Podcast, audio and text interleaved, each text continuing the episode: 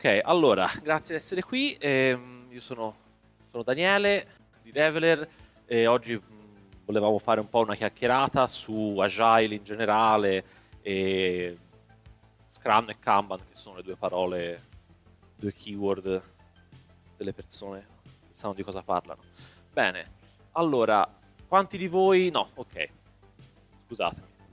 Io volevo fare, spendere prima un paio di parole su di me, giustamente eh, lavoro in Dever da, dal 2011, sono, sono, entrato come programmatore, ho passato tanti anni a fare programmatore, quindi ho sviluppato progetti, ho visto, ho visto diciamo, dall'altro lato della barricata tutta la parte di, di, programmazione, di lavoro ogni giorno, eccetera, e poi ad un certo punto, dopo essere stato un po' tech leader, eh, team leading, eccetera, ho visto dal mio punto di vista che la parte più complicata di sviluppare un prodotto in realtà non è la programmazione, ma è costruire un processo di sviluppo che funziona, avere un'organizzazione sana, con una cultura aziendale sana, che funziona. E quindi mi sono un po' appassionato di agile e in questo po' cambio di, di percorso ho fatto un po' di certificazioni, ma quello vabbè vuol dire poco, sono diventato Scrum Master, Product Owner e, e insomma io oggi però eh, volevo un pochino parlare, quell'altro puzzante, ecco, volevo un pochino parlare, se possibile, un po' eh, della mia esperienza personale, ehm, quindi Kanban e Scrum sì, però ho filtrato un pochino eh, in una conversazione preferibilmente un po' bidirezionale anche, quindi, perché ovviamente c'è la teoria, ovviamente ci sono le parole chiave, ovviamente ci sono le linee guida, però ad un certo punto ogni luogo di lavoro è specifico, ogni team è specifico, le persone hanno un nome e un cognome, i clienti hanno un nome e un cognome e quindi la parte che secondo me è più interessante poi è calare nel concreto, okay? quelle che sono magari cose che abbiamo letto, che abbiamo sentito, che abbiamo visto. E, quindi a maggior ragione che siamo anche un numero contenuto, eh, interrompetemi in qualunque momento, se ci sono domande, obiezioni, chiarimenti, cerchiamo di, di, di parlare un pochino delle nostre esperienze, di fare un po' una conversazione e io vi darò un po' di spunti, un po' di, di idee e vediamo cosa ne viene fuori. Ok? Quanti di voi conoscono Scrum o hanno sentito parlare di Scrum? Qui, almeno sentito dire, ok? Se, se, io uso il termine invece sprint, probabilmente quanti di voi lavorano in sprint? E di solito tutti alzano la mano, no? Ok, poi in realtà non è vero, molti pensano di lavorare in sprint quando lavorano in sprint, però questo, questo lo vediamo. Eh, Scrum, che cosa vuol dire Scrum? Proprio spendendoci due minuti su, sulla parte più, più, diciamo, più, teorica, via, la parte un pochino più, più schematica. Quindi abbiamo, abbiamo un bel processo a sprint, abbiamo un team, lo Scrum Team, abbiamo un Product Owner, sono ruoli, no? il ruolo del Product Owner che dovrebbe essere la figura di riferimento di business del prodotto, la persona che sa rispondere alla domanda del perché siamo qui a lavorare, perché esiste questa feature, cosa stiamo vendendo, chi è il nostro cliente e che ci guida in questo percorso, perché poi ovviamente lo, il team in questo percorso agile di uno sprint in realtà dovrebbe anche andare a contatto, a contatto con il cliente, dovrebbe parlare con, con il suo utente finale per riuscire ad arrivare a questo, no? Finished work. Quindi, alla fine di ogni iterazione, di ogni sprint, abbiamo un incremento di valore. Un incremento di valore di un prodotto che serve a qualcuno, il nostro cliente, il nostro finale. In tutto questo c'è questa figura dello Scrum Master che ci guida, che guida lo Scrum Team attraverso tutta una serie di artefatti e eh, momenti collettivi, no? che sono per esempio lo sprint planning. All'inizio di ogni sprint facciamo la nostra conversazione, cosa vogliamo fare per la prossima settimana, se lo sprint dura una settimana. Abbiamo un backlog che il nostro product owner ci aiuta a gestire, che è la lista dei task che, che dobbiamo fare, dal, dal, più importante al meno importante. E dopo, dopo il, il, ciclo di sviluppo de, dello sprint, seguito, scandito dal famosissimo daily stand-up, no? Facciamo lo stand up, cos'è lo stand up? No? La riunioncina che dovrebbe essere 5 minuti all'inizio di ogni giornata di lavoro, che poi sono 20, poi sono mezz'ora, poi sono... Quanto dura questo stand up? Sono due ore, signore, oh no! ecco, abbiamo i nostri stand up e alla fine dello sprint c'è la review dello sprint, l'ispezione di quello che è stato prodotto durante lo sprint, meglio se a contatto con gli stakeholder che possano visionare il prodotto che funziona davvero, magari anche cliente, utente, quello che è, una, una retrospettiva e poi si ripete. Ok? Scrum riassunto in 5 minuti. Sembra abbastanza semplice, lo schemino funziona, eh, ci sono una serie di trappole, magari ne parliamo, ok? Perché non è tutto così semplice come sembra, ma il framework di, di, del processo di lavoro sarebbe questo. Dall'altro lato, diciamo, della barricata abbiamo Kanban. Kanban ha un approccio diverso, e anche questo è un framework di processo, quindi sì, modo per organizzare lo sviluppo software o lo sviluppo di un qualunque tipo di, di prodotto che vogliate. Non necessariamente deve essere software. Tant'è che Kanban nasce nella manifatturiera dell'automobile, nasce Toyota. Eh, e l'idea di Kanban, invece di avere uno sprint, invece di avere uno Scrum Master con delle cerimonie, l'idea di Kanban è la board, questa, questa avere un flusso di valore.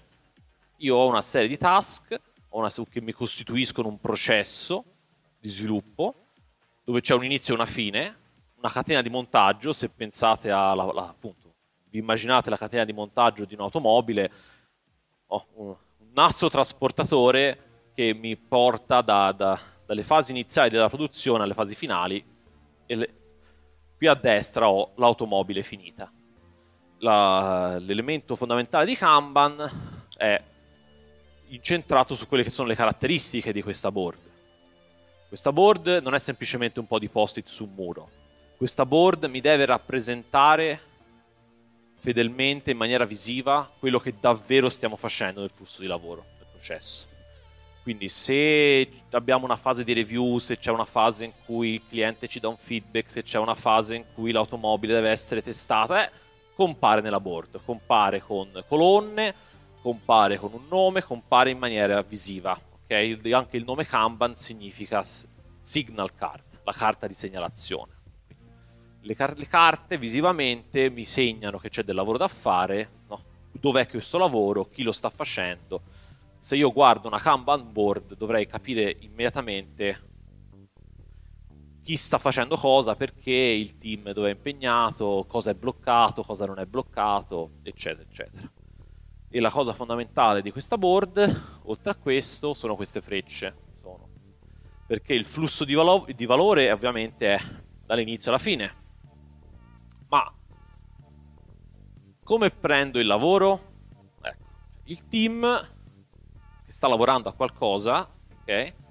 Ogni volta che si libera, che finisce di fare qualcosa, può prendere lavoro che non è stato fatto ancora.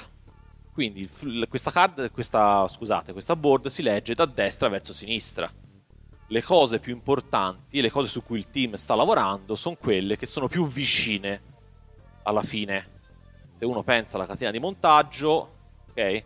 È inutile che io vado in magazzino a prendere i componenti dell'automobile se ho la, la catena di montaggio piena. Quindi prima devo finire l'ultima macchina che è alla fine della catena di montaggio, a questo punto ho liberato un pezzo, la catena di montaggio si sposta, e allora magari prelevo i pezzi dal magazzino. La cosa più importante è il salto di quest'ultima fase, dalla fase finale, diciamo, precedente alla finale a ok, l'ho fatto davvero. E questo qua si chiama andare in pool, no? il team tira lavoro nel processo. Okay? Non c'è uno sprint, non c'è uno scrum master, questo processo è iterativo continuo, come, come una, una catena di montaggio dove otteniamo come team un certo, un certo ritmo un, che è al nostro funzionante, una certa velocità, tranquilla, eh, non c'è crunch, non c'è dobbiamo correre al, per, per, finire l'ultima cosa dello sprint meeting, no, qua c'è un processo continuo, tranquillo, che produce alla velocità massima possibile date le, le, le, le risorse in gioco, ok? Tutto, tutto mappato. Ok? ci sono, ripeto, se ci sono domande, fermatemi, chiedetemi. La cosa su cui vorrei un pochino farvi riflettere, però al di là di due schemetti e due, due immagini, è questa quotazione che, che, a me piace molto di Brandon Sanderson, che è uno scrittore fantasy, non so se lo conoscete, lui fa corsi di scrittura creativa molto belli. Vorrei che voi diventaste chef e non cuochi. Cioè, l'obiettivo è diventare chef. Cosa vuol dire diventare chef? Vuol dire che il cuoco ti do la Scrum Guide, ti do l'elenco di istruzioni e il cuoco la ricetta la fa, la porta a casa, la ricetta semplice. Poi qualcosa non va bene, c'è un imprevisto, c'è un risultato che non, che non è lo, quello che mi aspettavo e il cuoco si ferma. Perché io ho messo gli ingredienti, il pane non è venuto come mi aspettavo, però io la ricetta l'ho seguita e, e il pane non viene buono. Perché? E io credo che qui ci fer- si fermano moltissime persone, aziende che hanno a che fare con Scrum oppure hanno a che fare con Kanban, hanno delle aspettative, queste aspettative vengono tradite e poi dicono e ora che faccio? Ok, allora la, la guida Scrum la devo seguire meglio, si mettono a leggerla più forte, ci provano a seguirla meglio e non ottengono le aspettative che avevano. Che, che succede adesso? È bisogna diventare chef. Io devo capire come gli ingredienti si combinano tra di loro perché esistono quegli ingredienti, dove voglio arrivare, perché c'è lo sprint, perché c'è un team, perché ho bisogno di una review, perché c'è una retrospettiva. E poi quando inevitabilmente la mia condizione reale del mio lavoro non sarà la stessa che, che in teoria magari ho visto in un, in un talk, ho visto in un, un libro, però a seconda di quello che accade, se so cosa fanno gli ingredienti, posso capire meglio cosa levare, cosa togliere, cosa allungare, cosa accorciare, come che carte giocare, eccetera. E quindi, partendo dagli ingredienti, vi inviterei a no, tenere aperta questa, questa, questa possibilità. No? Vogliamo capire il perché delle cose, al di là del che cosa, della lista, dello scheletro. Sommariamente io individuiamo insomma, tre tipi di componenti fondamentali in un processo di lavoro, ce ne sono un milione, diciamo il team sicuramente, mi auguro c'è un team che lavora, eh, c'è un prodotto da fare, cosa vuol dire? C'è del valore che deve essere prodotto, qualcuno ha bisogno di qualcosa e abbiamo un qualche tipo di organizzazione per fare questo, questo lavoro, per fare questo valore, no? E andrei uno, uno per uno a dare un'occhiata a questi, a questi elementi. Eh, allora, su, sul team, la prima domanda che, che, vorrei porre è proprio un pochino di... un po' provocatoria. Ok, team, ma che cos'è un team? Ma abbiamo veramente bisogno di un team? Domanda. C'è sempre bisogno di un team. In qualunque condizione c'è bisogno di un team? Spesso, spesso. Nel nostro lavoro quasi sempre. Perché? Perché? Eh, I problemi non sono tutti uguali. I problemi non sono tutti uguali e vi, vi pongo diciamo, due modi di leggere un problema. Okay? Il primo modo è sulla base della sua complessità, da, dal problema più semplice al problema più complesso. No? E noi abbiamo questa, questa, questa, una, questa, crescita di complessità dove il, il caso base no? è un problema che è già categorizzato, già spiegato, già affrontato da qualcosa, da qualcuno nel passato, ci siamo già passati noi come team, come azienda, come, come, come umanità e, e, abbiamo delle best practices. Quindi il problema è chiaro, vabbè, devo cambiare la gomma dell'auto, non devo inventarmi nulla. La parte difficile di questi problemi qui è la parte di ho capito che la gomma è a terra. Una volta che ho capito che la gomma è a terra, a cambiare la gomma dell'auto è così. Ci sono le best practices, ci sono gli strumenti già scelti e non devo inventarmi praticamente niente fino al caso terribile del caos, no? quello più complicato, dove in questa condizione il problema è talmente complicato, talmente complesso, dove io non, non riesco nemmeno a individuare causa-effetto, no? non, non, è, nemmeno chiaro cosa crea cosa, per cui non riesco a fare predizioni, non riesco a, ad ambientarmi nella situazione. E in questa situazione qui noi siamo nella gestione della crisi. Quindi io non, non riesco a predire nulla, non riesco a scegliere una, una, strada razionale per poi dopo arrivare ad una soluzione. No, io succedono cose, io reagisco. Ed è incredibile come tantissime aziende, tantissimi team sono qua, sono, che loro sono lì e agiscono di reazione. Succedono cose nel mercato e ah, oddio è successo questo, nessuno lo sapeva, allora come facciamo? Eh, il, prodotto è crashato, nessuno se l'aspettava, come facciamo? Ok? Noi tendenzialmente come software, sviluppo software ma anche altre cose siamo in quest'area qua, noi problemi complessi. Quindi dove non abbiamo best practices, non abbiamo linee guida davvero, un, un pochino, ma, ma le linee guida di solito emergono dal problema No, abbiamo un problema complicato, lo affrontiamo, sviluppiamo un po' di software, scopriamo cose, scopriamo il cliente, cosa intendeva. Ah, ok, con questo cliente è meglio ragionare in questo modo. Ah, ok, in questo caso è meglio ragionare in quest'altro. Le linee guida emergono, emergono dal problema. Non si può stare fermi, quindi si agisce, riceviamo dei feedback, da questi feedback eh, ci aggiustiamo e riusciamo a tirare un po' meglio, capire quali sono le cause-effetto no? di quello che accade. In questo, caso, in questo caso, ovviamente, siamo in una situazione in cui abbiamo bisogno, abbiamo bisogno di esperti, abbiamo bisogno di, di, di, ricerca sul campo, abbiamo bisogno di provare. Una persona sola, questa cosa qui, è molto in difficoltà.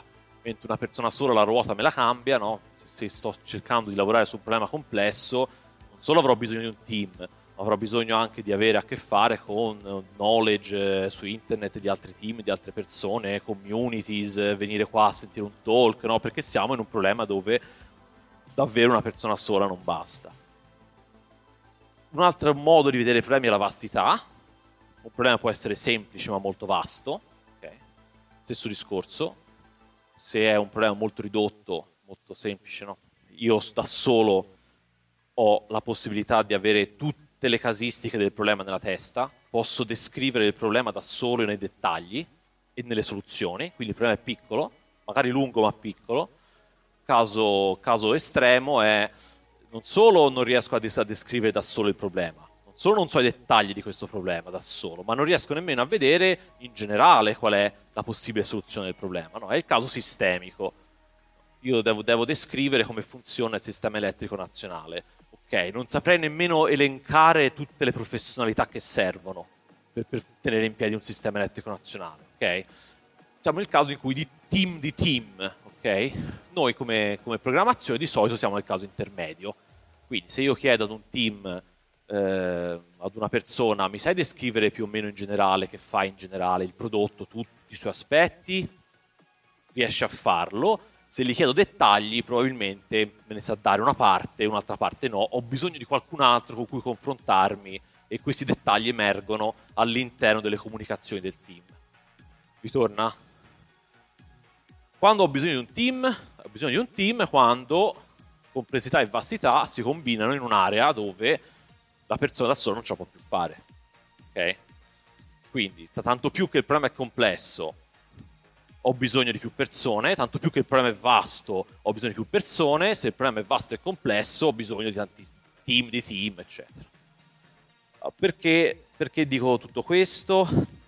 Perché mh, non è solamente una questione di eh, i team sono così, no, eh, avete bisogno di un team quando si verifica questo e il team vi risolve questo tipo di problema, questo tipo di situazioni. Io ho bisogno di parlare con le persone perché il problema è complesso, eh, quindi ho bisogno di confrontarmi, ho bisogno di fare ricerca, ho bisogno di fare retrospettiva, ho bisogno di fare data mining, eccetera.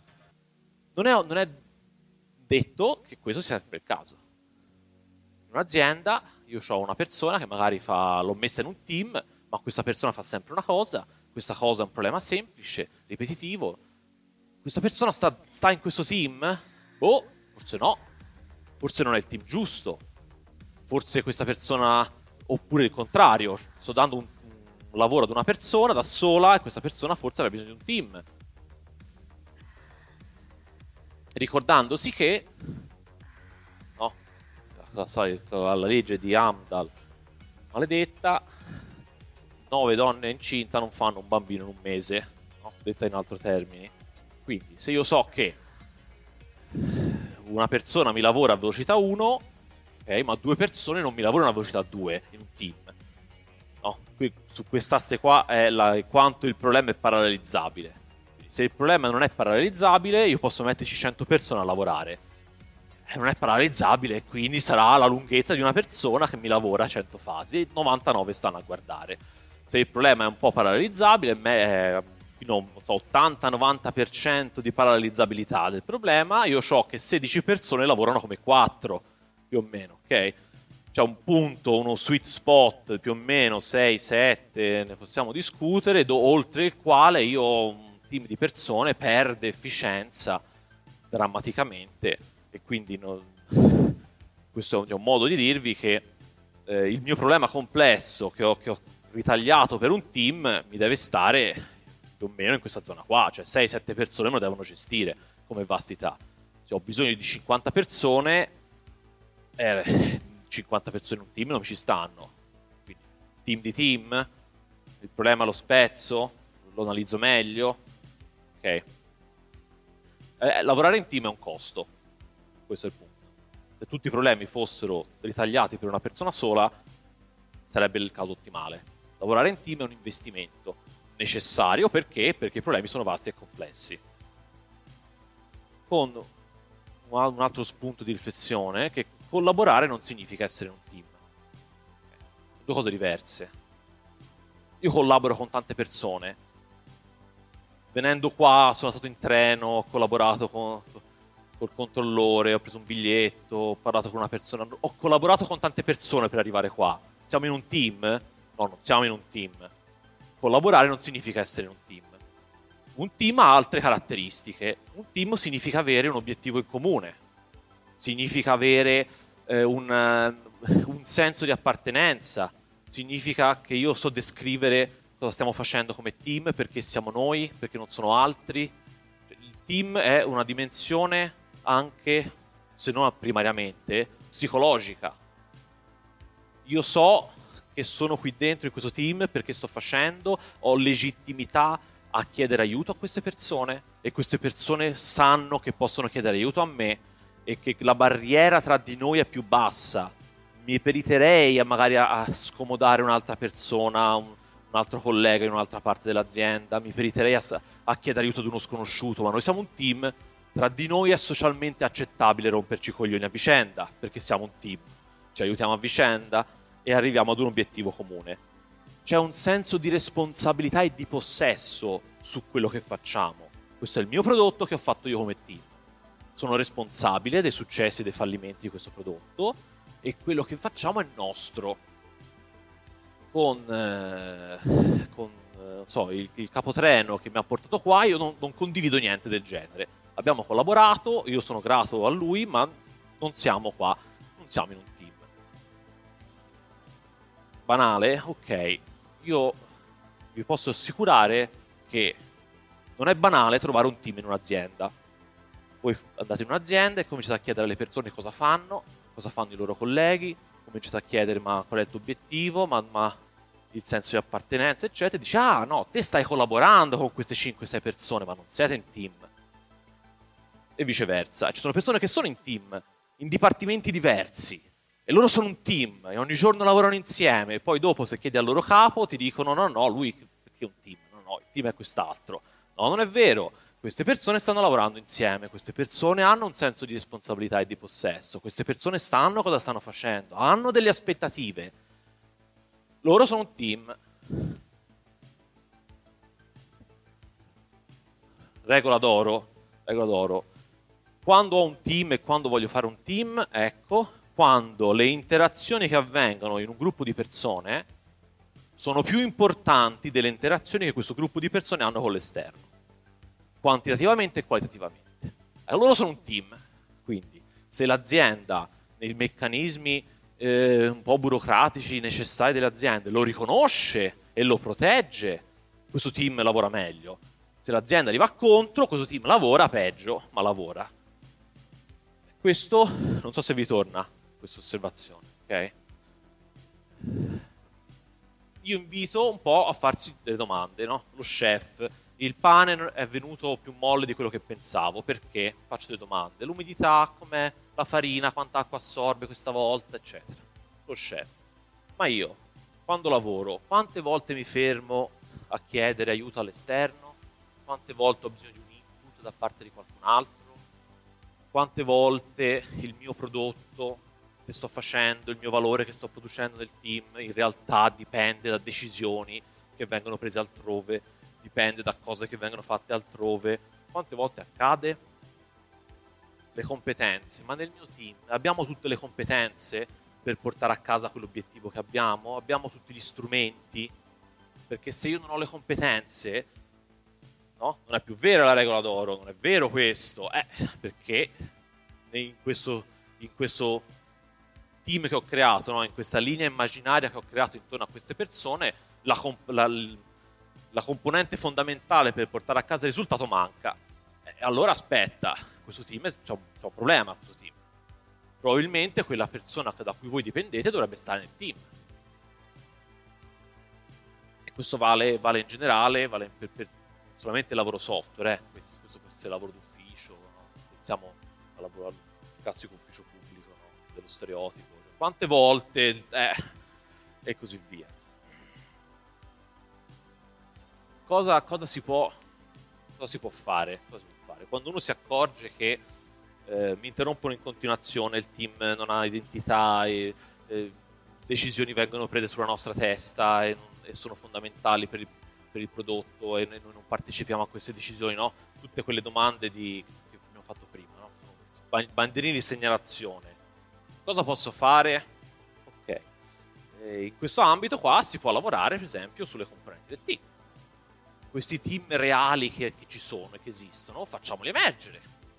Ridisegniamo quelle linee immaginarie, no? Sono, sono immaginarie, sono, quindi disegniamole. Se te lavori meglio con una persona e quello è il tuo team, quello è il tuo team.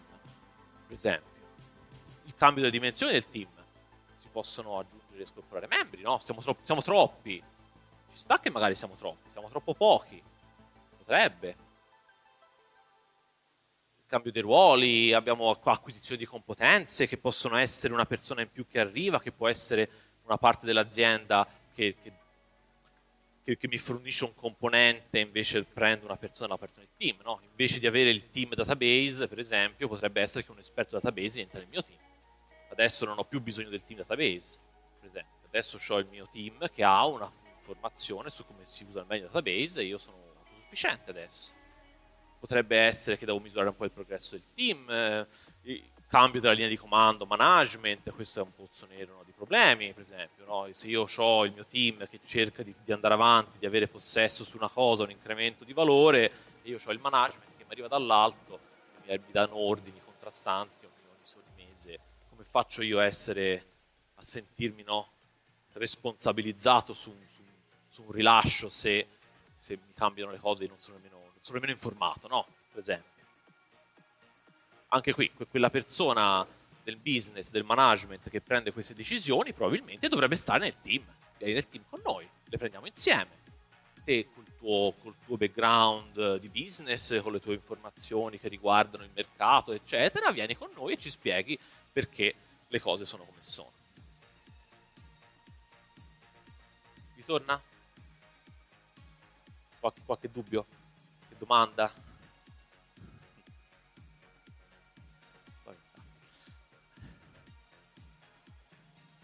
Il, preso direttamente al manifesto agile, no? in, queste, in queste carte da giocare, può far bene ricordarsi che in generale no? gli individui e, e, le interazioni tra individui sono più importanti dei, dei tool e dei processi. Motivo per cui i team funzionano, perché sono persone che collaborano tra di loro, se nessuno le interrompe e, le sabota. È un, sempre preso dal, da, da, da, dal manifesto agile, principio, no? è meglio collaborare per esempio con i propri clienti, con i propri utenti, eccetera, piuttosto che non litigare sui contratti perché vi metto queste due cose, no?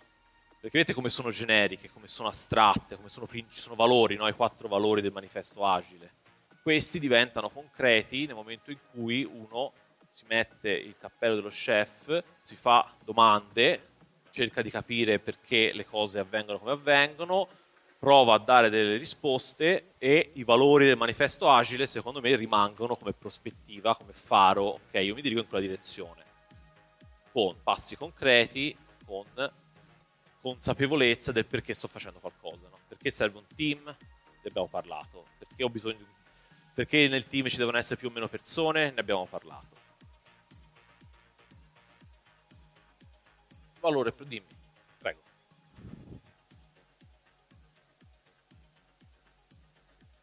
ripeto la domanda, diciamo, la domanda riguarda eh, quando in un team si creano delle specializzazioni verticali, no? correggimi se sbaglio, talmente concentrate per cui no, quello che ci siamo detto finora comincia a cadere, no? perché io ho una persona che io faccio sempre questo perché sono il massimo esperto in questo, eh, quando c'è un problema che riguarda questo devono chiamare solamente me perché sono l'unico che lo sa fare. Okay? Come questo è un problema, come si risolve? Allora, diciamo, sì è un problema, eh, e lo so che ho a volte un approccio un po' teorico su alcune cose, ma è un problema per queste ragioni che ci siamo detti.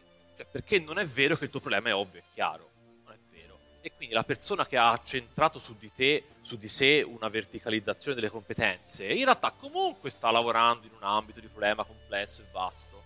Lui da solo non ce la fa. Perché se lui lo facesse da solo, dice, vabbè, allora sai cosa?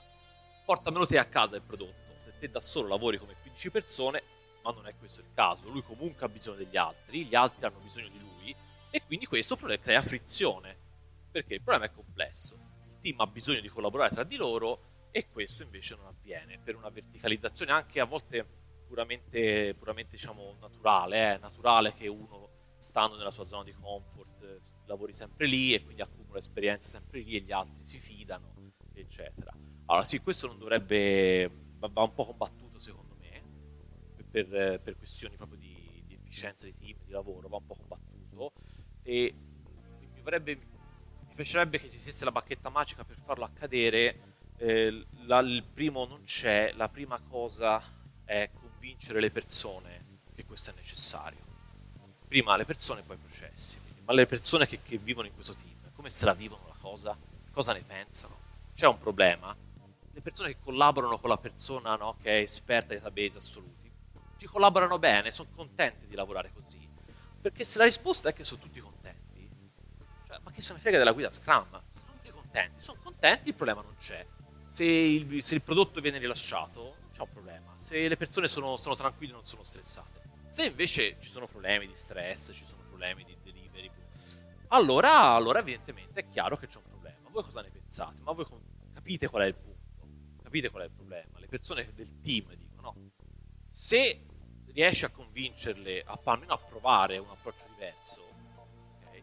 e, ma la prossima volta che te lavori su questa parte del codice, prenditi un, uno dei tuoi compagni di team in più programmi, lavorateci insieme, eh, informazione interna, formazione interna al team, quindi perché non ci fai un bel blog post su, su questa parte del, del, prodotto? Perché non ci fai una bella presentazione? Perché non ci, non ci spieghi in una, magari in un evento collettivo come funziona quella parte del codice. Cerchi di far capire alle persone il problema, motivarle sul fatto che c'è una soluzione da risolvere, c'è un disagio, c'è un bisogno vero e a livello di team sovrano questa cosa cerchi di farla eh, stemperare da persone adulte che hanno capito il problema, ok, allora ci muoviamo in quella direzione. Non avviene dall'oggi al domani, non avviene, avviene gradualmente, no? Oppure, caso, caso peggiore, pessimo, terribile, a volte c'è anche la, la terapia d'urto può funzionare. Ok, allora io ti cambio team. Possibile? Non lo so, dipende. Succede? Sì. Eh, vuol dire che per le prime due o tre settimane il prodotto sarà rallentato, lo sviluppo sarà rallentato, sappiamo che dovremo sobbarcarci un po' di bug in più su questa zona e poi il team eh, si cose le risolve. Sono, ti do degli strumenti, no? Non ti posso dare una risposta precisa. La, la, cosa migliore è sempre, secondo me, partire dal fatto che queste persone che lavorano con te devono capire e orientarsi bene su quello che è un miglioramento, una strada di miglioramento. Parliamo tutti insieme, eh, affrontiamo il problema, non c'è niente di male e, e da lì poi si va avanti ritorna. Perché qualunque discorso che faremo qui, se non ci sono a livello del management, a livello del team, se non c'è un po' di consenso, eh, non, non, non obblighi una persona contro la sua volontà a fare trasformazioni incredibili, perché non è giusto e non ce la fai, anche se uno avesse delle buone intenzioni per farlo. Altre cose? Si può affrontare un altro capitolo? valore prodotto. Allora, di cosa stiamo parlando? Stiamo parlando di quello che il team fa, diciamo, il traguardo del team. Traguardo del team di programmatori, non so, siamo tutti programmatori tecnici? No. Okay. Quindi, di programmatori oppure di il lavoro che fate. Eh, che cos'è l'obiettivo? Ecco, l'obiettivo non è, non è scrivere codice, l'obiettivo non è, eh, a seconda del lavoro, non so, non viene un esempio, però, eh, non so, se, se, uno lavora in un ufficio, ho svolto 20 pratiche, non so, l'obiettivo non è quello. L'obiettivo è il valore. Alla fine, de, alla fine della fiera c'è del valore, c'è un, c'è un bisogno di un utente soddisfatto, un bisogno di una persona che è stato esaudito, quello è l'obiettivo. E eh, nella Scrum Guide, per esempio, eh, al termine dello sprint, no? si parlava prima, al termine di questa iterazione c'è questo incremento di valore sul prodotto, che potrebbe essere una feature in più. Ogni, ogni sprint ci portiamo a casa una feature. L'idea fondamentale di Scrum, ma anche di Kanban, in generale dell'Agile, è che questa feature è vera, non è su carta. Non è che ci siamo detti che abbiamo rilasciato una feature. Ci siamo dati gran pacche sulle spalle. Eh, eh, no, aspetta. Esiste un prodotto davvero usato da una persona reale nel mondo reale che ha usato a feature? Cioè, la risposta è no, no, non hai rilasciato niente. Ok? Non c'è stato valore. Abbiamo lavorato per gioco, così. Se invece c'è, ok, allora c'è del valore, qualcuno sta usando quella, quella cosa che hai fatto. E lo, tutto l'obiettivo è massimizzare questo. Lo sprint deve pensare a quella persona, quel bisogno reale soddisfatto. E quindi il caso de, de, dello Scrum ti dice: Ma hai una definition of done? Una definizione di quando un task è finito. Questa definition of done finisce con: Ok, vado sul sito di Amazon, faccio F5 e vedo che c'è la feature che volevo. Amazon ha deployato una feature, quello. Faccio F5 sul mio prodotto, in produzione, e la gente mi usa il nuovo pulsante magico, incredibile che avevo pensato. Allora è fatto, allora è fatto. Se per fare questo ci sono da fare test, test manuali, test automatici, c'è da fare eh, QA, quello che deve essere, ok? Quello che deve essere, lo sapete voi, nel vostro processo di sviluppo, che è nello sprint nel caso di, Scrum, ovviamente. Nel caso di Kanban invece è nel, nella board. Quindi, ad un certo punto ci sarà nella vostra board la, la pagina per il Q&A, la, la, scusatemi, la colonna per il Q&A, la colonna per la review, deploy, produzione, persona soddisfatta, faccina felice in pool, nel caso di Kanban, no, il flow of value che si parlava prima, vi torna questo. Anche qui, uno sembra banale, vi assicuro che se, che se guardate le aziende, i prodotti, ma c'è valore in quello che facciamo, parlate con le persone, a volte le persone non ti dicono no, sì, vengo qui, c'è lo stipendio, però e, e, queste cose no, ti, ti, sgretolano la fiducia no? nella programmazione, nelle, nelle, aziende. Ci deve essere valore, valore, qualcuno che ha un bisogno soddisfatto. Non contano le buone intenzioni, ok? Non conto le buone intenzioni. Eh, non, non, c'è valore in... in um, ho fatto un refactoring di una settimana, ho, ho speso una settimana a fare refactoring e ora il codice è più bello oppure non lo so, ho organizzato il mio ufficio in maniera più efficiente, più bella. Ecco. No, qui non c'è valore. Okay? Con, con, una definizione di valore che è quello che ho detto prima. Non c'è un utente con una faccina felice dietro, non c'è un bisogno soddisfatto, quindi non c'è valore. Ah, ma c'è valore per me, per me tecnico, per io programmatore, per io adesso ho il codice migliore in un futuro. Ok. Vi ricordate prima? Problemi vasti e complessi.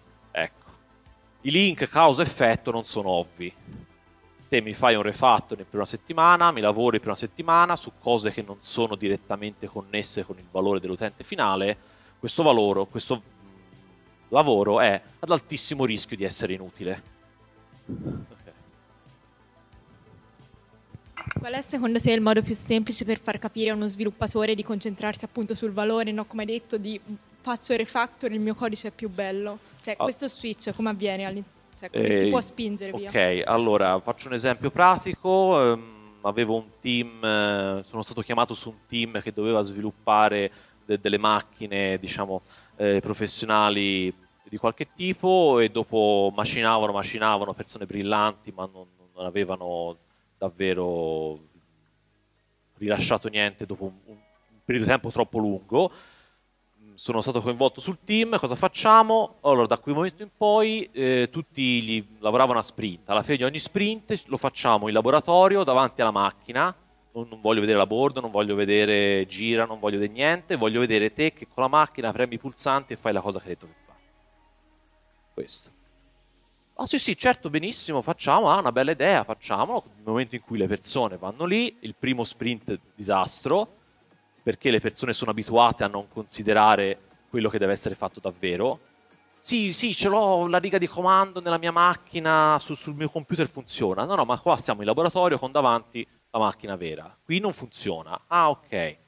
Il secondo un po' meglio, il terzo un po' meglio, dal quarto in poi, ok, sappiamo che deve funzionare sulla macchina vera. Perché l'unico metodo di giudizio è quello della macchina vera. Le persone sono più motivate, perché è più è reale, non è più virtuale, no?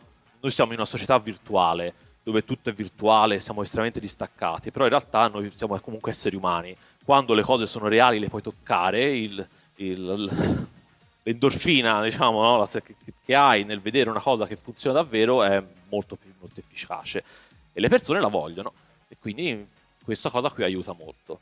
Ti direi questa è la prima cosa che mi viene in mente. Eh, se questo non basta, se questo non basta, scav- c'è da scavare del perché. Non ci sono le competenze giuste, eh, non, anche qui le cose che si diceva prima, ci sono membri del team fantasma che dovrebbero essere nel team, eh, il team non sa perché fa, fa quelle cose, non, l'obiettivo non è chiaro, la mission non è chiara del team, no? potrebbero esserci ragioni tecniche, ragioni di, di, di cultura aziendale, di, anche, anche solamente eh, fare un, so, una, una, piccola riunione ogni tot in cui eh, il business, il management si prende la briga di, di andare dal, dallo sviluppatore, dal lavoratore e di dirgli guarda, eh, quello che fai è importante per queste ragioni. Ne abbiamo vedute tot di queste macchine, i clienti pensano questo. Oppure ancora meglio, porti il team a vedere gli utenti finali. Quindi lo porti dove la fabbrica che usa le tue macchine, gli fai vedere come le usano, la gente vede che ah, ecco, questa quello è l'operaio che sta usando la mia feature, quello è il, il negoziante che mi sta usando la, l'app come volevo io. Eh, vedi, questo è nuovamente un boost di concretezza, di realtà in un mondo troppo virtuale. Ritorna. Le buone intenzioni non contano. Ok. Il lavoro, vabbè, nuovo, nuovo, o solito principio del manifesto agile, no? il, il, il, software funzionante è più importante della documentazione, di qualunque altra cosa. No? Misuriamo il software che funziona. Allora, dunque, sì, è quest'altro principio, no? che rispondere, rispondere, al cambiamento è più importante che seguire un piano. Eh, problemi complessi, problemi vasti, il piano, lo posso fare un piano? Se potessi fare un piano sarebbe un problema semplice. Se è un problema semplice, tutto quello discorso che stiamo facendo finora non vale, no? È un problema semplice, cambia la gomma. Lo posso fare un piano per cambiare la gomma di un'auto, no? Nei primi 5 minuti prendo la gomma, la metto lì, al massimo sbaglio i tempi di qualche minuto, no? Però le fasi sono quelle, la sequenza è quella. Posso fare un piano su un software in sviluppo? No, non puoi. Quindi devi reagire al cambiamento. Ah abbiamo messo un po' di pezzi nel puzzle, no? Finora. Dei miei ingredienti nella mia ricetta. E adesso ho un, un traguardo, un obiettivo misurabile di un problema complesso. È un prodotto complesso, un obiettivo. Questo obiettivo l'ho dato a un gruppo di persone. Queste persone hanno un'identità, queste persone hanno un senso di appartenenza su quello che fanno. C'è un valore, c'è, un, c'è la luce in fondo al tunnel di queste persone che lavorano, sanno quello che fanno ho un contenitore in, in, intorno a queste persone, immaginario, questa linea immaginaria che chiamo team, gli do una dignità, gli do un nome, gli do una consapevolezza.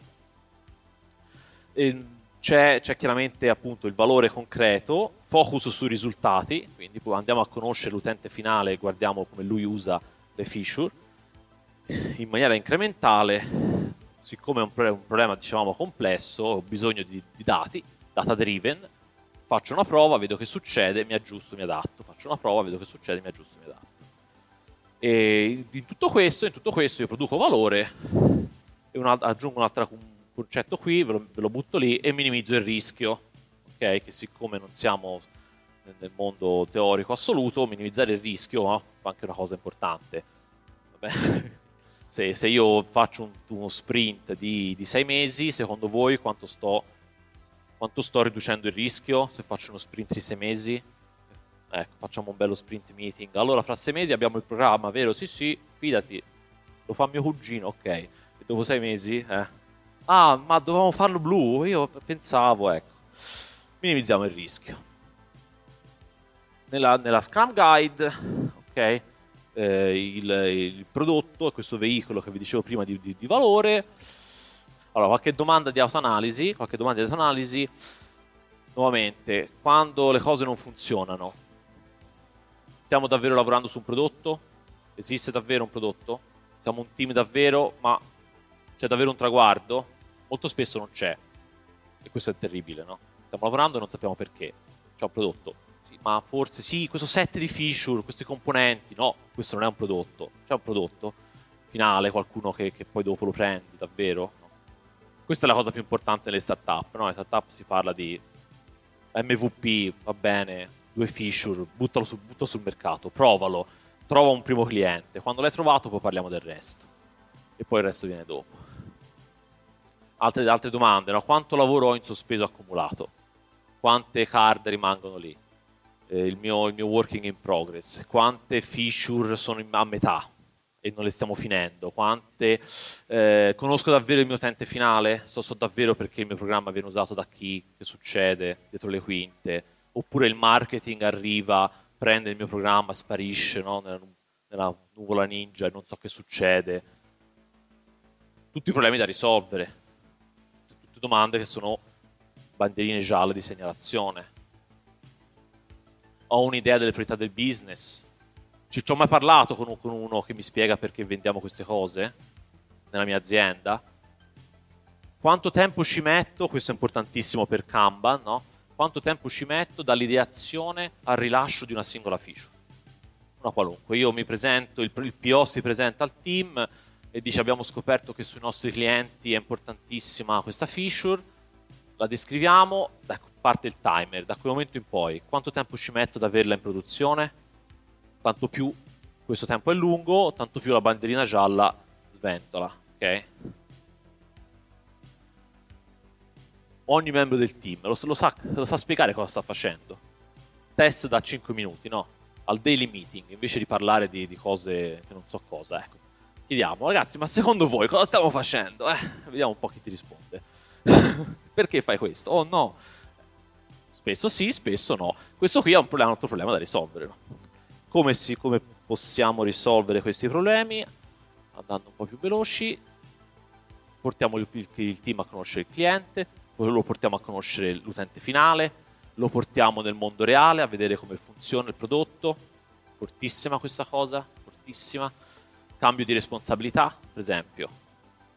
Del delega management no? Basta. Hai, hai scelto che c'è un team? Mi hai specificato che c'è un traguardo? Basta delegami per una settimana, non mi rompere le scatole, basta. Ti ho detto che ti porto questo incremento di valore, ne abbiamo parlato finora, fidati, fidati. Oppure in Kanban, che non c'è uno sprint. Delegami il team, delega. Allora, lo portiamo, io vado davanti al cliente, il cliente è contento, quindi saprò, saprò se il cliente non è, non è contento, ci parlo ogni giorno, fidati business no, dentro il team, questa è un'altra, un'altra, carta che uno può giocare, come presenza fisica oppure come, come presenza costante, ci parliamo insieme, sappiamo, sappiamo, cosa stiamo facendo. Se ne parlava prima, abolizione dei ruoli. Ok, io nel, nel team vedo che si stanno creando dei ruoli, si stanno creando. Ci sono persone che magari si sentono più, più senior, gli altri cominciano a essere più eh, timore riverenziale nei confronti di queste altre persone, quindi il team comincia a frammentarsi, comincia a dividersi questo potrebbe essere qualcosa su cui lavorare. Questo mi, mi, mi blocca il valore, eh, mi blocca, mi blocca il valore. Di, di delivery proprio. Disciplina sui tassi di, valo, di, di lavoro, questo è un po' tecnico, però è un'altra area su cui si può lavorare. bisogna stare attenti ai task, la natura dei task, sono task tecnici, solamente tecnici, di ogni singola card sulla board io riesco a tracciare un filo rosso su un utilizzo reale di un utente che usa il mio prodotto. Se è troppo complicato, se diventa una supercazzola, no, no, aspetta, questa card forse non dovrebbe esistere sulla board.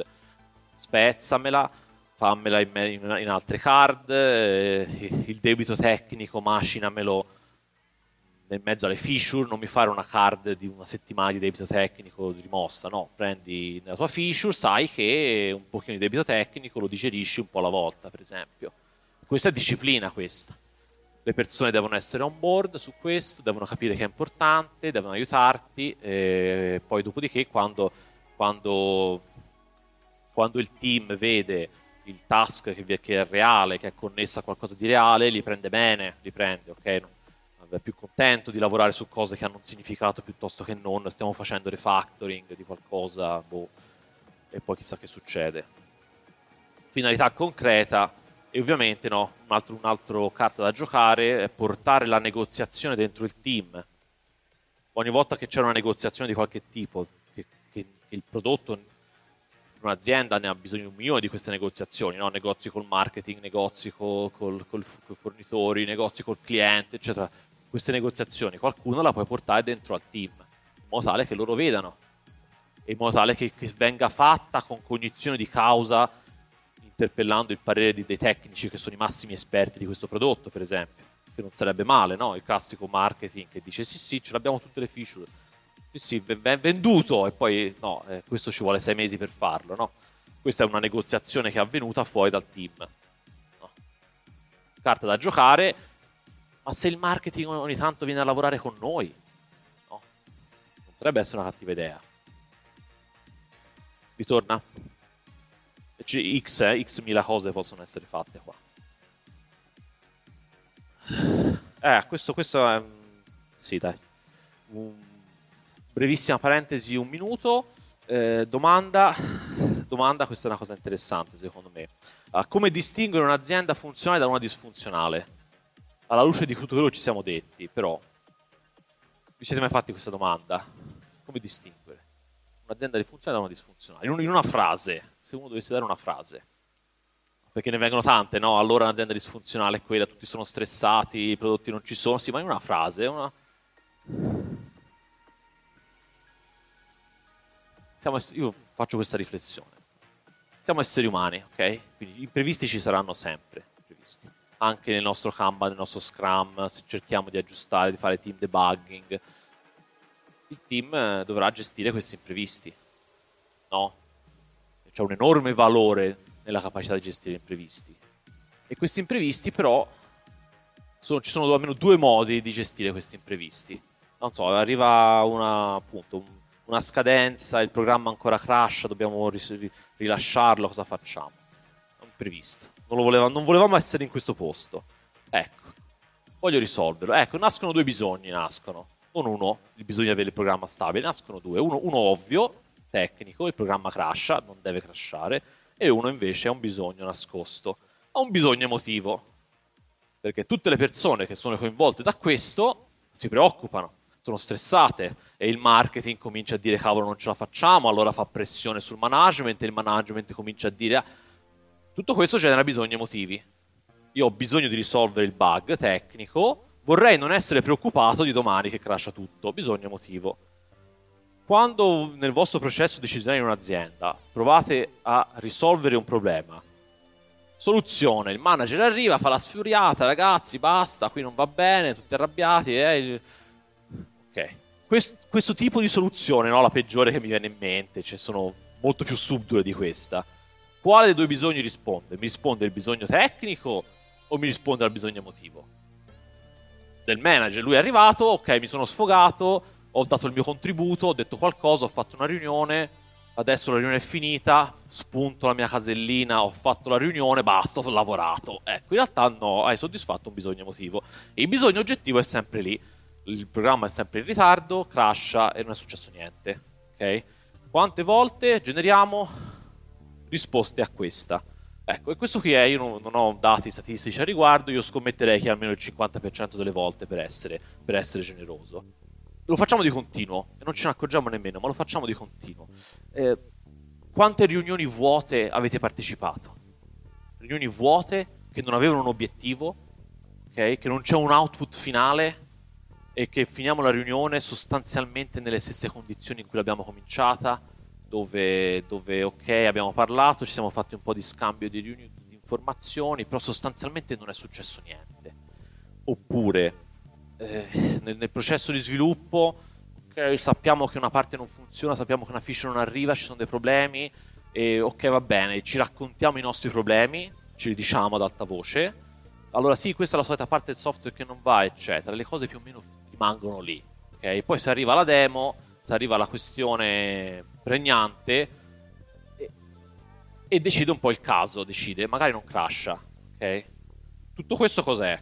Sono risposte di... Eh, io ho bisogno di, di, di, far finta di aver dato una risposta, così dormo un po' meglio, così sto un po' meglio, così mio, tengo sotto controllo un pochino lo stress. In realtà non ho preso la decisione che avrei dovuto prendere.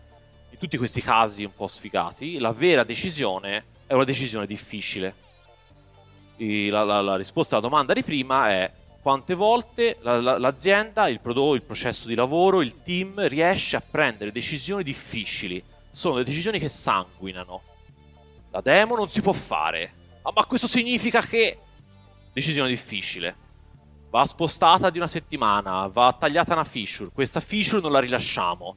Ah, ma i clienti saranno arrabbiati, decisione difficile. Questo bug non lo fixo, perché ne ho altri 10 prima sono più importanti con gli altri 10. Un'azienda che è in grado di fare questo è un'azienda funzionante. Il team che è in grado di fare questo è un team che funziona. Il team che sa prendere decisioni difficili. Se un team non gli capita mai di prendere decisioni difficili, non è perché è così bravo che non è mai nei problemi. È perché probabilmente ci sono tante decisioni difficili che andrebbero prese e che non vengono prese e vengono un po' nascoste. Magari vengono mascherate da, da risoluzioni emotive, ok? Ma non vengono prese. Il, eh, il caso, diciamo, eh, secondo me la, il, caso, il, il, metodo di giudizio più importante è che una, una, una vera soluzione è una soluzione che è razionale, coordinata, ci sono risorse allocate su questa soluzione, le persone sanno chi deve fare cosa, allora è stata presa una soluzione, una decisione. c'è un costo, c'è un coordinamento, c'è una razionalità, c'è una pianificazione dietro. No? Il piano B, domanda di, di, di, di autoanalisi, abbiamo un piano B? Perché se non c'è un piano B, vuol dire che tutte le scommesse sono sul piano A. Vuol dire che se il piano A non funziona e non funzionerà, questo è un attimo di panico nei confronti delle persone. Le persone ci tenderanno a dire no, il piano A funziona davvero, no, ci crediamo più forte. No, leviamo le slip dal codice, no? Lavoriamo meglio.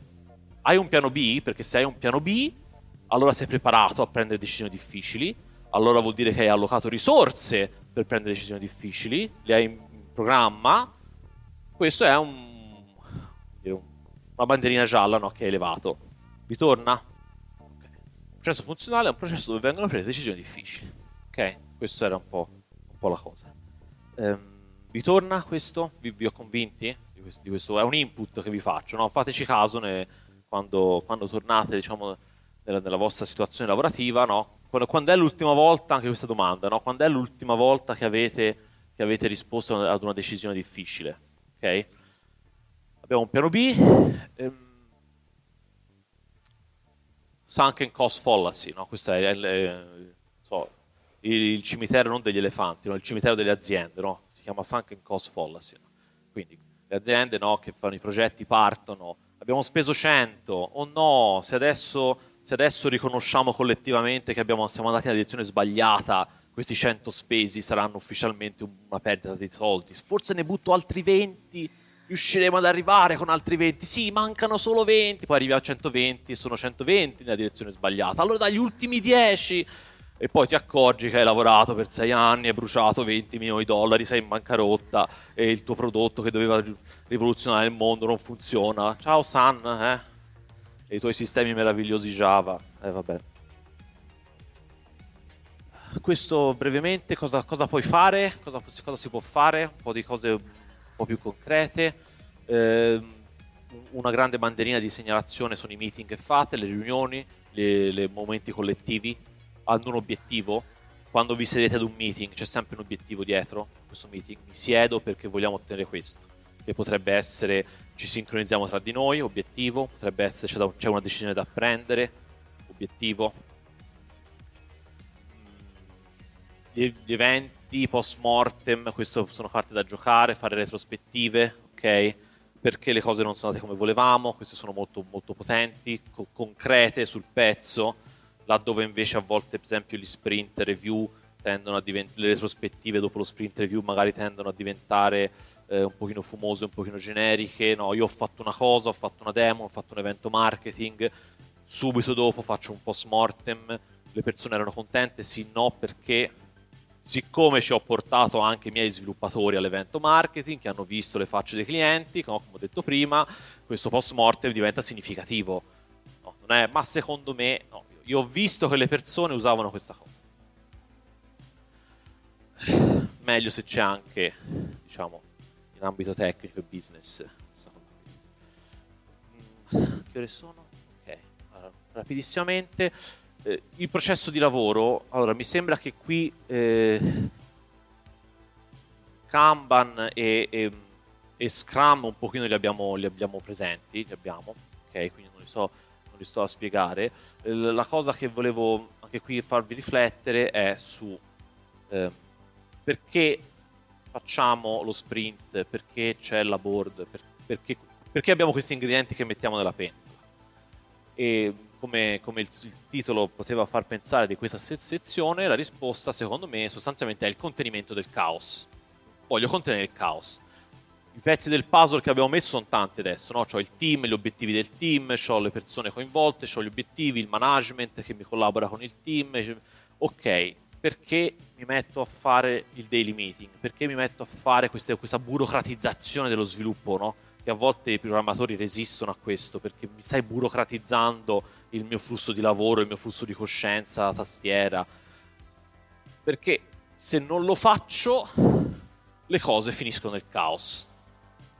Magari gradualmente, magari lentamente, a seconda delle persone, a seconda della psicologia delle persone del team. Ci sono programmatori o lavoratori o colleghi che sono estremamente metodici, loro non finiranno mai nel caos. Ci sono invece persone che sono meno, meno, meno metodiche. La, l'azienda stessa è un, è, un, è un, contenitore di caos perché ci sono vari dipartimenti che non si parlano, che si parlano per telefono senza fili, cose che vengono decise, cambiate, nessuno sapeva. Il caos, vedetelo secondo me come, come l'entropia, no? Cresce. È facile farlo crescere, è estremamente difficile tornarlo indietro. Ecco, magari rispetto all'entropia forse qui abbiamo un po' di, un po di carte da giocare, eh, però è un po' una battaglia continua il, il con- lo strumento principe per Scrum per contenere il caos è lo sprint. È lo sprint.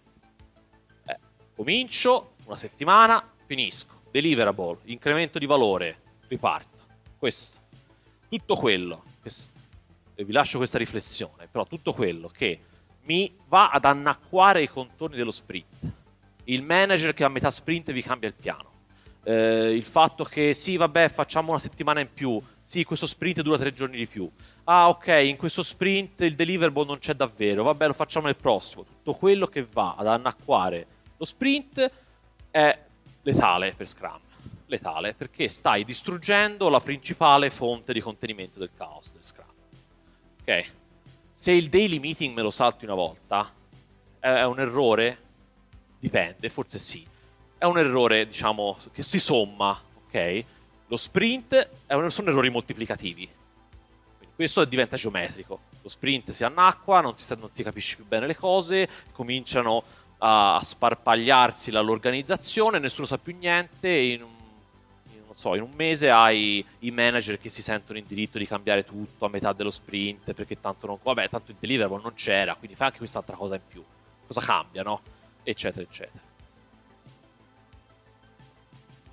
In Kanban, in Kanban diciamo le, il, il, talone d'Achille, che, o, o, meglio, la radice su cui tutto si poggia, è il fatto che c'è il flusso di lavoro continuo, di valore continuo, sulle cose che sono aperte. Il whip limit. Quindi non voglio che ci siano card aperte prima che altre siano chiuse.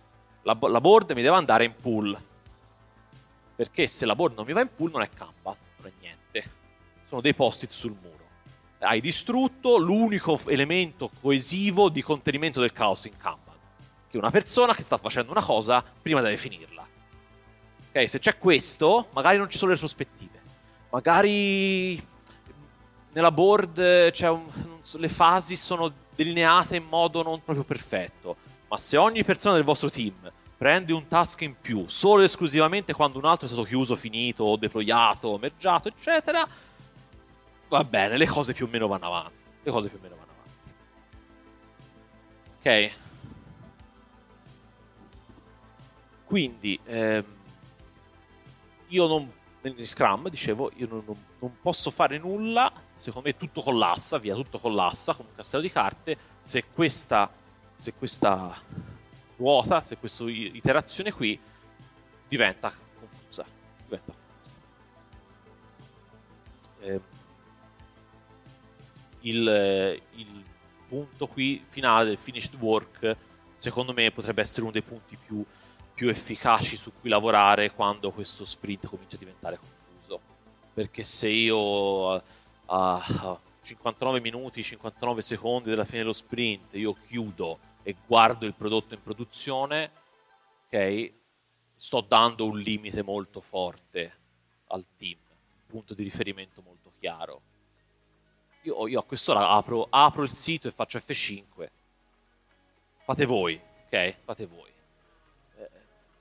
Allora che, che succede, no? Quando voi mettete questo, questa tagliola, che succede? Che le persone si lamenteranno retrospettiva perché non c'era nulla? Eh, perché il manager mi ha interrotto, perché questo è successo. Ok, allora a questo punto in cascata lavori al, al contrario. Ok, io ti ho messo tagliola. A questo punto il team, cioè nuovamente ragazzi, con il team che capisce il perché di questa cosa, eh, se no è inutile, no? Stiamo parlando di persone consapevoli che decidiamo scelte prese insieme. Se decidiamo come team di rispettare questa tagliola de, de, dell'incremento di valore, poi questo fa emergere problemi, questi problemi ci permette di prendere decisioni difficili, di cui si parlava prima, che potrebbe essere, ok, litigare con qualcuno no, ma magari spiegare meglio alcune regole, alcuni boundaries nei confronti di altri team, nei confronti dell'organizzazione, potrebbe essere necessario fare, fare un po' di disciplina interna, quando arriva qualcuno che ti dice di fare una cosa, te rispondi di certo e metti una carta in backlog e poi la faremo, ok? Per esempio. Così non ti interrompi in quel momento, non la fai adesso, la fai quando finirà lo sprint, al prossimo sprint.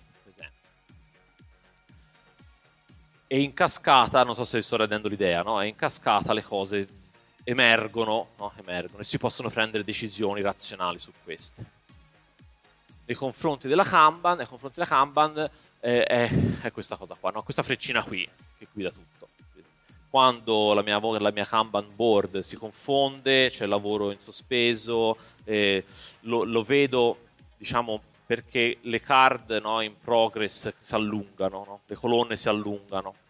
La Kanban board comincia ad avere un aspetto strano, no? panciuta, perché le fasi in mezzo de, de, della mia lavorazione sono quelle in cui si diventano cimiteri di card semilavorate, diventano, si allungano, invece di essere una cosa più o meno piatta, no? per prendere delle forme strane. A, seconda del profilo della forma avete un problema diverso, no? potete farci tipo gli spettrogrammi sopra, ok? Eh, per eh, una delle, delle, delle, carte forse da giocare meglio per, per, per, ripristinare un pochino questa cosa qui è diventare un po' più veramente rigidi sul, sulla, sul aggiungere una card di lavorazione. No, non lo fare, non lo fare mai. Fermati quando tutte le card che sono a metà sono tutte lavorate, le, le hai dato il tuo contributo su tutto quello che può essere portato nel rilascio, allora solamente allora sei autorizzato a mettere una card di lavorazione.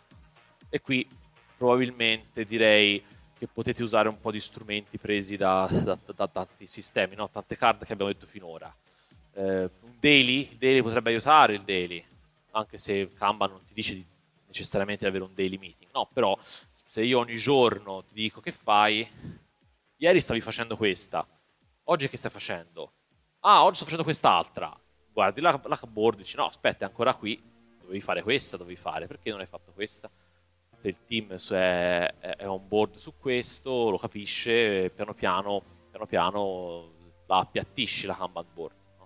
No? Non prendi più niente, la appiattisci. Un altro modo di lavorarci sopra è levare card. Qui prendi il tuo PO. Per questa cosa qui davvero serve. Me ne hai parlato sei mesi fa, era urgentissima, è qui da sei mesi. Era davvero urgentissima. Giureresti che era urgentissima, è qui da sei mesi e non siamo morti. Forse non era urgentissima. Allora leviamola, mettiamola in backlog e così via. La fai dimagrire la Kanban board, la appiattisci brutalmente. Decisioni anche lì, decisioni difficili. Per, perché um, la, la, la Kanban board diventa, diventa, panciuta, eccetera? Perché, per esempio, stai dando risposte emotive, no? Si parlava, parlava prima. Mettere una card in una qualunque delle fasi di lavorazione fa sentire bene, poi in realtà non è vero, nessuno la sta lavorando. La risposta difficile che fa male è questa cosa non la facciamo, perché non si può fare adesso. È una conversazione difficile da fare, con un, con un PO che deve capire che non si può fare, eccetera. Ok?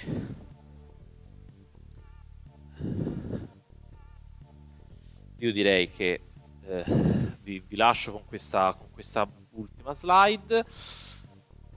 Si può essere 0% agili o 100%, ok? 100% non ci arriva nessuno, 0% diciamo è difficile anche lì essere probabilmente 0, però anche se, se è più facile la cosa importante, abbiamo fatto domande di autoanalisi, abbiamo elencato carte da giocare su team debugging, sul processo, sulla board. Ogni fix progressivo che riesci a fare è un passettino in avanti rispetto a un traguardo ipotetico, ok? Dove le cose sono un pochino meglio, le persone sono un pochino meno stressate, il lavoro è più concreto, la gente è più soddisfatta, il cliente è più, è più soddisfatto perché ci sono persone reali che vedono bisogni reali soddisfatti, un pezzettino alla volta, fix progressivi se dovessi io, secondo me, dare un, una lista di priorità, ok? Ho un team disfunzionale, su cosa lavoro per primo, ok? Il mio, il mio primo fix progressivo, su cosa lo faccio? Allora, io prima guardo il team. Team è vero, è, è un reale team? Domanda. Non è banale. A volte non lo è, non è vero, non sono un team. Ok? Poi dopo, ok, se sì, queste persone sono, sono davvero un team, lavorano davvero insieme, sono le persone giuste per questa cosa, perfetto. Eh, il prodotto, c'è il value alla fine del, del rainbow, no? cioè, c'è la, si dice, la, la, la, pentola d'oro alla fine del, dell'arcobaleno, ecco, l'incremento di valore c'è, se, se non c'è, se ne, se ne, parlava anche prima. Quindi. Porto le persone a vederlo, porto le persone a, a vedere l'utente, devo riuscire ad avere questo incremento di valore. Dopodiché la board, perché se ho un incremento di valore e le persone sono contente, vabbè, se la board di... è un po' sprecisa, se qualche, qualche, fase di lavorazione non c'è, se ogni tanto salta una card, pazienza. Occhio, diciamo che questo qui però potrebbe essere un indicatore di altri problemi, no? E poi i task, la disciplina sui task. Sarebbe bello se i task fossero più o meno sempre della stessa dimensione, riesco a fare le stime perché i task più o meno sono sempre medi task, piccoli medi task, posso fare tante belle cose.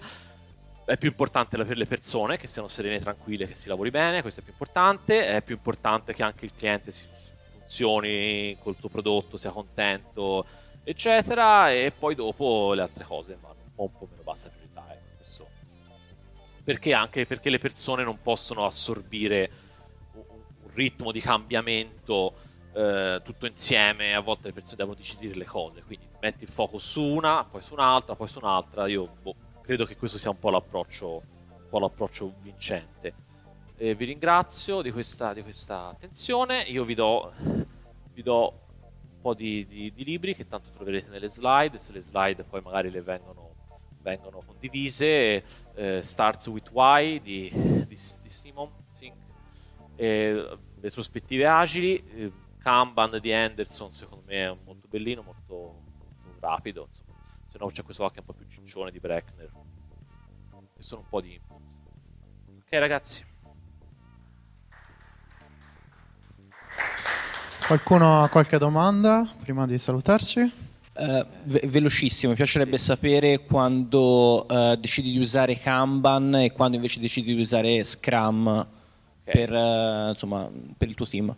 Ok, allora questa non è una domanda veloce, però eh, qual, da, qual, è la, la, base di partenza? Questo è fondamentale. La base di partenza è nulla, stiamo facendo nulla, pensiamo di fare agile ma non è vero, lo sprint non è vero, eccetera. Se la partenza è il nulla, direi prova Kanban, passerei direttamente a Kanban e vedere che succede nella mia esperienza Kanban è un po' più difficile nelle organizzazioni che sono molto caotiche, che sono, che hanno, o che sono molto corporate, hanno bisogno di nomi, di regole, no? E Kanban è difficile lì, però se riesci a far funzionare Kanban, io nella mia opinione preferisco Kanban, però è un'opinione un po' personale. Ecco. Un team che lavora bene con Kanban è un team agile davvero.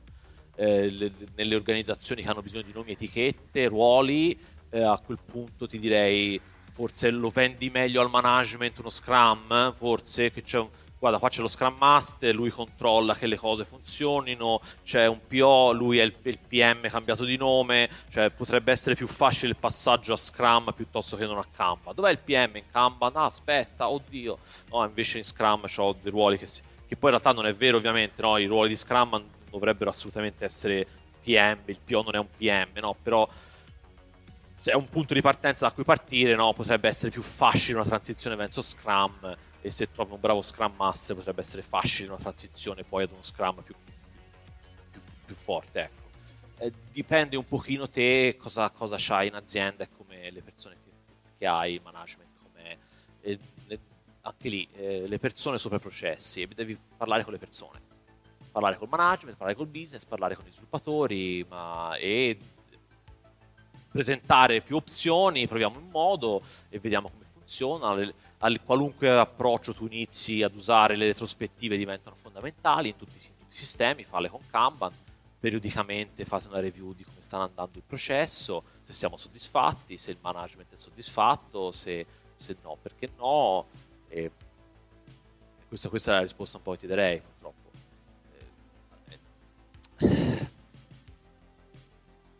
Se, se non c'è una partenza da zero, allora la risposta è completamente basata sulla vostra esperienza azienda di, di adozione di Agile. Perché non, se non partite da zero vuol dire che ci avete provato e non siete soddisfatti. E quindi eh, questo si apre un mondo. Perché non siete soddisfatti? Cosa non ha funzionato? Perché è lì probabilmente o fate una pensata appunto da chef da capire perché non sta funzionando, eccetera, oppure lì magari aiuta avere anche una visione esterna. Una visione esterna, però non... è brutto dire consulente esterno che arriva, cioè ci vuole una persona un po', un po capace che ti dia una serie di input e poi dopo uno si, si, si aggiusta, ecco, può essere utile. Noi, per esempio, in Dev abbiamo collaborato a volte su diversi team, abbiamo anche collaborato con persone esterne, no? Che sono venute, ci hanno dato uno, uno sguardo da, dall'esterno, aiuta, poi abbiamo fatto come ci pareva a noi, però nel senso è stato, è stato utile avere un confronto, abbiamo a provare cose.